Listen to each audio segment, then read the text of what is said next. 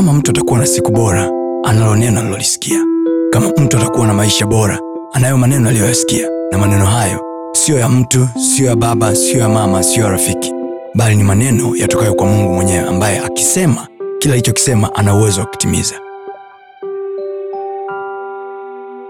hakuna kitu kichungu duniani kama kuona uongo unavyokuwa financed kuliko kweli are we ready to do for the truth what the world does for a lie je sisi tuko tayari kufanya kwa ajili ya kweli kile ambacho dunia inafanya kwa ajili ya uongo. Shawai kuona pombe ikiwa marketed pombe mpya mjini? Billboards millions of money are pumped in. Kama hatutaamua kubadilisha face ya injili tutaishia kuonekana tulimpendaga mungu alafu hatuna kitu tulichokifanya.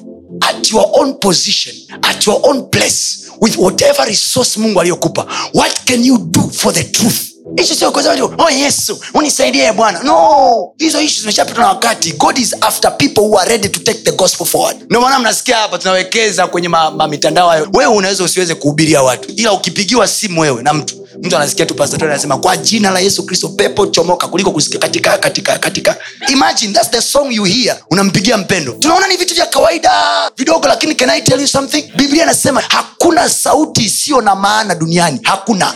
Hakuna. Ko hata unaona wanaimba useme hivi as wanaimba tu. No! They don't sing. There is a spirit goes out there ndio maana sahizi uhuni uko mwingi mjini. Zamani mlikuwa mnaomba kwa mamlaka ya jina yesu mapepo yaliyoko milimani mapepo yaliyoko baharini tunayavunja. Sawa sasa hivi hayako milimani wala baharini yako kwenye tiktok. Unafungua tu simu namna hii unakutana nali mwanamke linakatika hapo uchi wa mnyama. Hukuwa na mpango wa kumwangalia. Ulifungua tu tiktok uliuposti mahubiri lakini unakutana na dada hapo. Ni ishu so kama watu wa mungu mnaosema kweli mnampenda mungu na mungu angalau amewapa nafasi amewapa fedha if you don't do what the world does for a lie. The lie is propagated my dear. Biblia anasema biblia yako kwenye matayo 28 anasema yesu alipokufa akafufuka. Alipofufuka biblia anasema wale wazee akina kayafa biblia anasema waliwapa walinzi hela. Walinzi waliona live.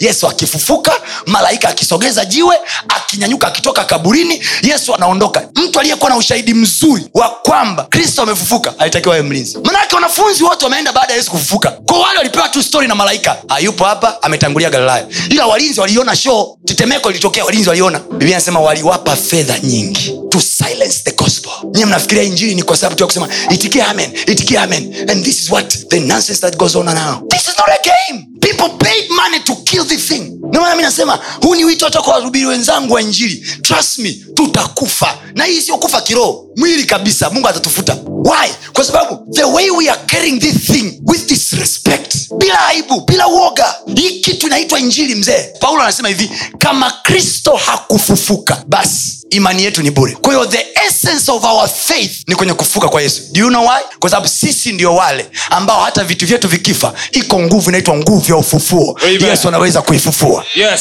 kwa sababu the highest enemy the biggest enemy adui mkubwa kuliko adui wote bia sema anaitwa mauti. Kwao ukimkill ukimuua ukimmaliza adui anaitwa kifo. No more enemy. And that was the enemy that jesus killed the last. Alafu sasa watu wana finance ili kudisprove kwamba yesu hakufufuka. To the extent nguvu ya ufufuo haipo kiasi kwamba saa hizi mifilisti ndo inaonekana inaheshima mjini huko kuliko wana wa mungu. Wana wa mungu wenyewe watashia tukisema robo robo robo raba raba ribibibibi susususu susu susu susu power! Hakuna language dunia inaelewa isipokuwa the language of power Yes. hey, hey. hakuna language hii dunia inaelewa isipokuwa the language of power.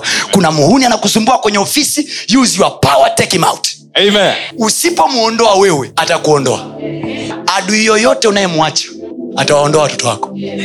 If you want to use the power of god now to fix whatever is happening in your family they will take you out. Mchana kweupe sema kwa jina la yesu. Kwa jina la yesu. Kwa nguvu ya roho mtakatifu. Kwa nguvu ya roho mtakatifu. Iliyoko ndani yangu. Iliyoko ndani yangu. Leo hii. Leo hii. Chochote kilichoandaliwa. Kilichoandaliwa. Kuniondolea nafasi yangu. Kuniondolea nafasi yangu. Kuniondolea heshima yangu. Kuniondolea heshima kwa jina la yesu. Kwa jina la yesu. Ninakiondoa chenyewe. Ninakiondoa chenyewe. Kwa jina la yesu. Kwa jina la yesu